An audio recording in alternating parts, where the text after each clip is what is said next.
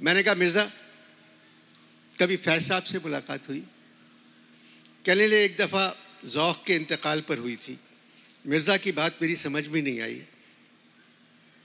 तो उन्होंने कहा, जौक ने लिखा था। अब तो घबरा के ये कहते हैं कि मर जाएँगे। मर के भी चैन ना पाया तो किधर जाएँगे?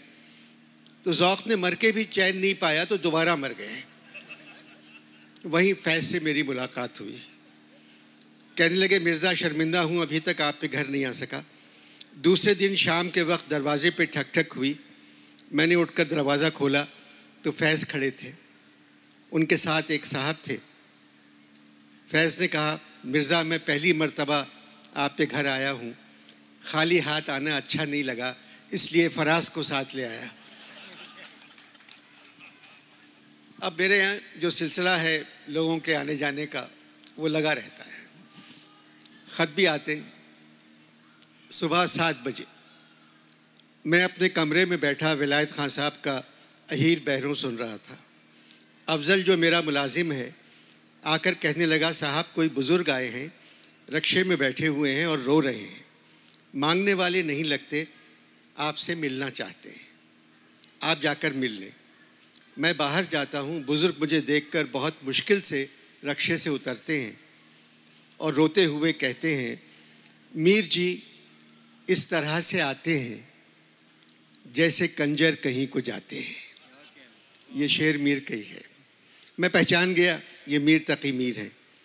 मैंने रोने की वजह दरियाफ्त की तो कहने लगे, आँसू मेरी आँखों में हरदम जो ना आ जाता तो काम मेरा अच्छा पर्दे में चला जाता। रक्षे वाला कहने लगा, अबे, मुशायरा बाद में शुरू करियो। पहले पाँच सौ रुपये दे दो। मैंने रक्षे वाले से ज़रा सख्ती से कहा, तमीज़ से बात नहीं कर सकते। अबे कहने की क्या ज़रूरत थी? मीर साहब ने कहा, कोई बात नहीं। मैं अबे के लफ्ज़ से बहुत अच्छी तरह वाकिफ़ हूँ। कहने लगा न नवाही बक कितना। क्यों हुआ है सीढ़ी? अबे जा भी यूँ बुलाते हैं मुझे कूचे जाना वाले। इधर अबे अबे वो चाक गरीबा वाले। रक्षे वाला कहने लगा, सारे शेर मीर तकी मीर के सुना रहे हो। मेरे वालिद भी मीर का एक शेर हर दफ़ा पढ़ा करते थे, मर गए। कहते हैं कहते हैं, रोने वाले यहाँ से गए। सब यहीं रह गए, कहाँ से गए? कहते हैं, मरने वाले यहाँ से गए। सब यहीं रह गए, कहाँ से गए? मैं पर्स से पाँच सौ रुपये निकाल कर रक्षे वाले को देता हूँ। मीर साहब रक्षे वाले को बताते हैं, वो मीर तकी मीर है। रक्षे वाला कहने लगा, ऊपर जाने में चंद सेकंड रह गए और झूठ बोल रहे हो। मीर तकी मीर को मरे हुए 200 बरस हो गए। पैसे नहीं थे तो रक्षे में क्यों बैठे? मीर साहब कहने लगे, तुम्हारे रक्षे के पीछे लिखा था, फिर मिलेंगे अगर खुदा लाया। मैं समझा मेरा रक्षा है।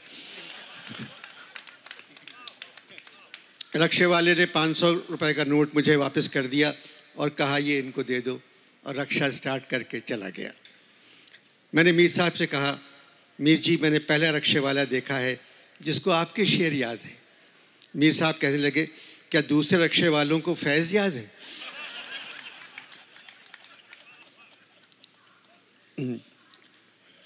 मैंने कहा, ज़रूर याद होंगे, फैज़ साहब बहुत बड़े शायर थे। मेरी बात सुनकर मीर जी कहने लगे अगर उनको फैज़ याद है तो फिर हाफिज़, सौदा, गालिब और इकबाल भी याद होंगे। मीर जी, किसी भी बड़े शायर से मुतासर होना कोई बुरी बात नहीं है। मरने के बाद आप इस तरह की बातें करना छोड़ दें। घर में तशरीफ़ लाएँ। भाई, तुम्हारे घर का चमन तो बहुत खूबसूरत है। थोड़ी देर यहाँ बैठ जाते हैं। आपकी मर्ज़ी, वैसे भी आपको चमन से बहुत लगाव था। मियाँ, लगाव तो था। कैसा चमन के हमसे असीरों को मना है चाके कफस से बाग की दीवार देखना।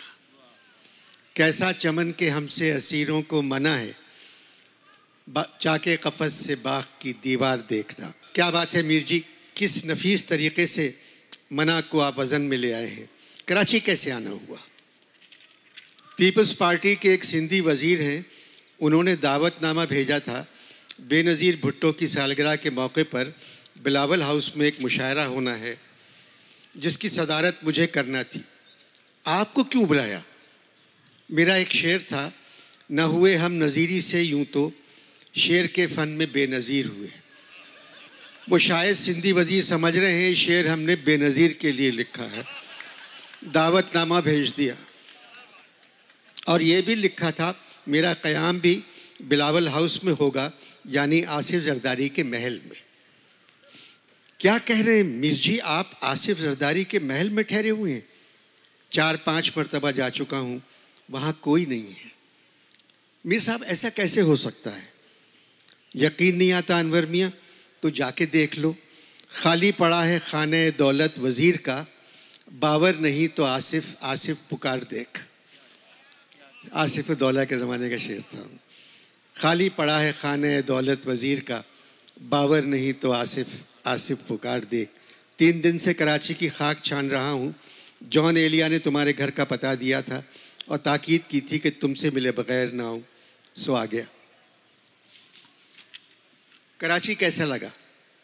यूँ लगता है मेरी आती से ज़्यादा शायरी कराची पर है। अंधेर नगरी है, अनवर मियाँ। इस दश्त में ऐसैल संभल ही के कदम रख। हर सिमत यहाँ दफन मेरी तशना लबी है। क्या कहिए अपने अहद में जितने अमीर थे, टुकड़े पे जान देते थे, सारे फ़कीर थे। मेरी इस खराबे में क्या आबाद होवे कोई? दीवारों दर गिरे हैं, वीरा पड़े हैं घर सब। सुन रहे हो? जी जी जी जी। रोशन है इस तरह दिले वीरा में दाग एक। उजड़े नगर में जैसे जले है चिराग एक। अब खराबा हुआ जहाँ आबाद, वरना हर एक कदम पे यहाँ घर था। तुम लोगों के हिंदुस्तान से कैसे ताल्लुकात हैं? अमीर जी, जैसे आपके खान आरज़ू के साथ थे। नाश्ता करेंगे? अगर नाश्ता कर चुका होता तो दोपहर में आता। पहले शराब पीऊँगा।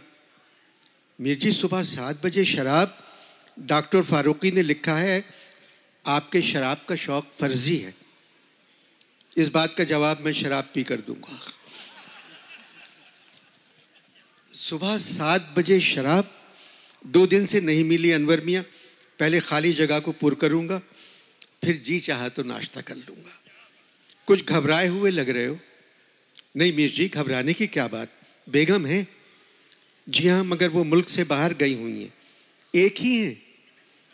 जी हाँ डरपोक हो। नहीं, मीर जी, बेगम बहुत बहादुर हैं।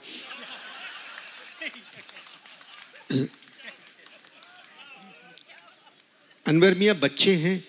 जी, एक बेटा है, एक बेटी है, दोनों की शादियाँ हो चुकी। अरे, फिर तो तुम आज़ाद हो। अनवर अभी नहीं, बेगम की भी कहीं हो जाए, उसके बाद आज़ाद हो जाऊँगा। मगर मुझे अभी तक यकीन नहीं आ रहा है कि आप शराब पीते हैं। मियाँ, बात सुनो। हो सिर्फ़ शराब, काश साकी। ये शीशे उम्र जो है बाकी।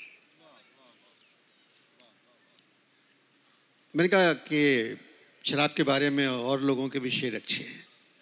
हौज कौसर पे जा निकलता है, यही रास्ता शराब खाने का। बोले, दूसरों के शेर मुझे मत सुनाओ, शराब है कि नहीं? बोले, आपको, मैंने कहा, आपको मेरे कमरे में आना होगा। आप ही ने कहा था, कुछ सूझता नहीं है मस्ती में मीर जी को। करते हैं पोज गोई पी कर शराब क्या क्या बात सुनो, बेगम तो घर पे है नहीं। कोई और है? जी नहीं। इसका मतलब है सिर्फ़ हम दोनों हैं। मियाँ, पोज गोई में जो लुत्फ है, वो बाद नसीम में भी नहीं है। वो चली जाती है, पोज गोई याद रहती है। मेरा कमरा ऊपर है। चलो। ये मेरा कमरा है मीर साहब किताबें बहुत हैं। गालिब गालिब गालिब गालिब गालिब गालिब गालिब गालिब, इकबाल इकबाल इकबाल इकबाल इकबाल। मीर जी सबसे ऊपर के खाने में आप हैं। पहले आप, फिर गालिब, फिर इकबाल। आप दीवान पे तशरीफ़ रखें। क्या जौक का है? माफ़ कीजिएगा, मैं मैं तख्त को दीवान कह गया। बात यह है, अनवर मियाँ, मैं तख्त पे कभी नहीं बैठा। कैसी बात करते हैं मीर जी? आप ही ने कहा था अफयून ही के दिलशुदा हम रूसिया हैं। हो तख्त कुछ दिमाग तो फिर बादशाह हैं। तुझे मेरे कोई माकूल शेर याद नहीं? सैकड़ों याद है।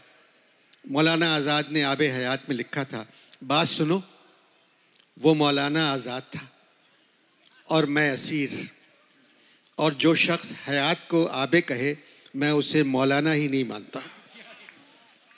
बताओ, एक शिया को सुन्नी बना दिया। शराब ले आओ।